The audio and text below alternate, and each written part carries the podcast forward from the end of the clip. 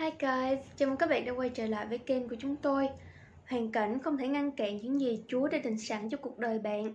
Kinh Thánh nói, điều gì Đức Chúa Trời đã định, ai có thể hủy bỏ. Những thất vọng đó đang khiến bạn tăng gấp đôi, sự phản bội, cánh cửa đóng lại, kẻ cố làm xấu mặt bạn. Có vẻ như họ đã thành công, bạn đã không nhận được ưu ái. Nhưng Chúa đã thấy nó, nó là một phần trong kế hoạch của Ngài. Nó đang giúp bạn đạt được điều gì đó lớn lao hơn những gì bạn tưởng tượng. But what I'm about to share with you changed my whole life. Here's what Mr. Shoaff did. Set a goal to become a millionaire. And he said, here's why. For what it will make of you to achieve it. And I got one of the greatest classes in one sentence I've ever received in my life.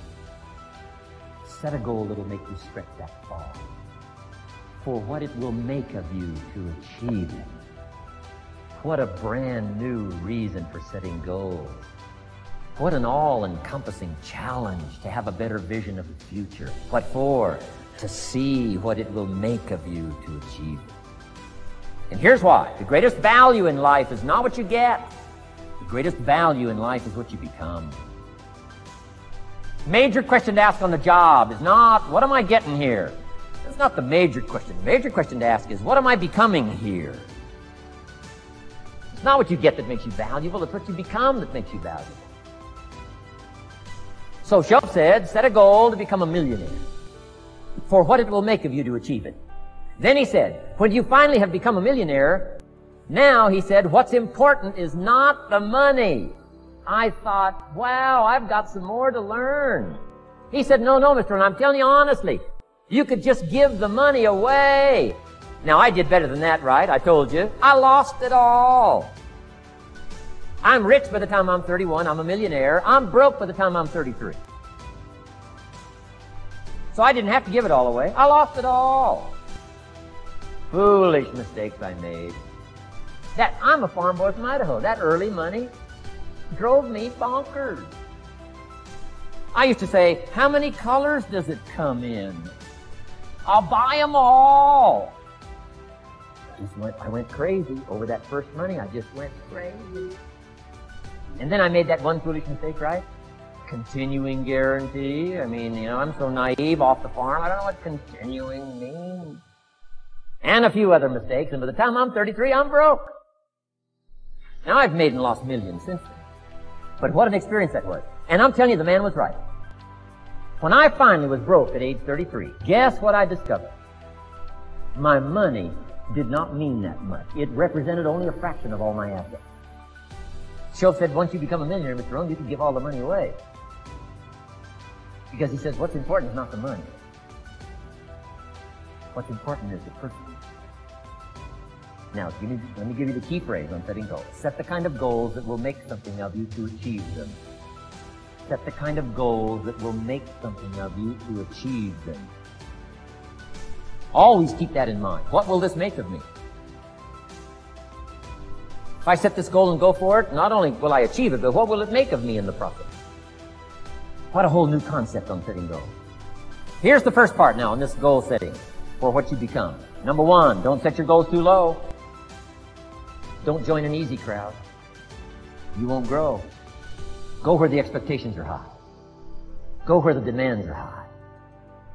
Go where the pressure's on perform, to grow, to change, to develop, to read, to study, to develop skills. I belong to a small group. We do business around the world. You cannot believe the expectations at that level. What we expect of each other in terms of excellence. Far beyond average. Why? So that we can each grow, so that we can receive from the group. We can contribute to the group. Something unprecedented. It's called living at the summit. Go where the demands are high. Go where the expectations are strong so that it'll provoke you, push you, urgently insist that you not remain the same for the next couple of years, the next five years, that you'll grow and change. So don't set your goals too low. The guy says, well, I don't need much. Well, then you don't need to become much. Don't compromise. Don't sell out.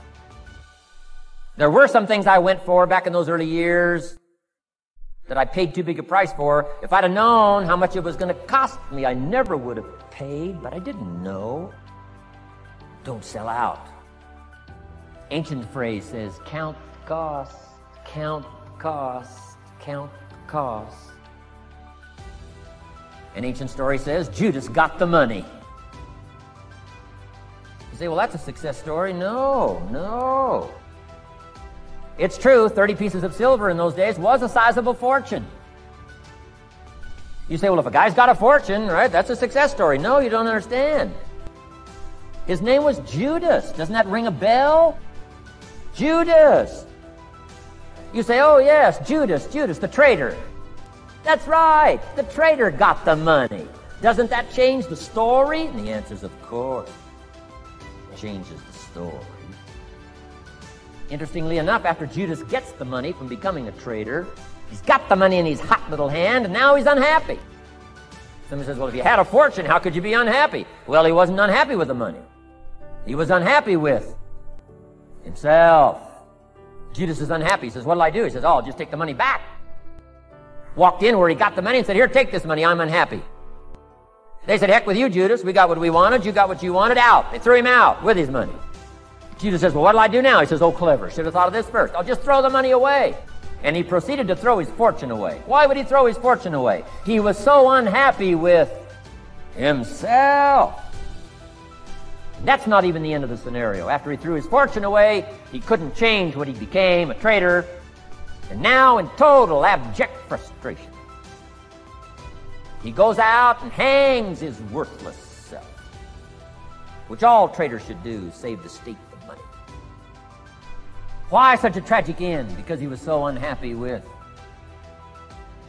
himself. He sold out. He sold out. He paid too big a price. Ancient script sums it all up. He said, What if you gained the whole world? And it cost you your soul too big a price to pay if you got the whole world. Don't sell out. Don't compromise your value. Don't compromise your virtue.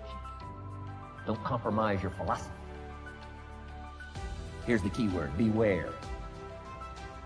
If Judas could speak back, he'd probably say, Beware. Two good words from ancient script. One, behold, the positive word. Behold the possibilities, behold the opportunity. Behold the drama, behold the awesomeness, behold the uniqueness. Behold the majesty, behold, behold. What a good word. But here's the other word beware, beware, beware.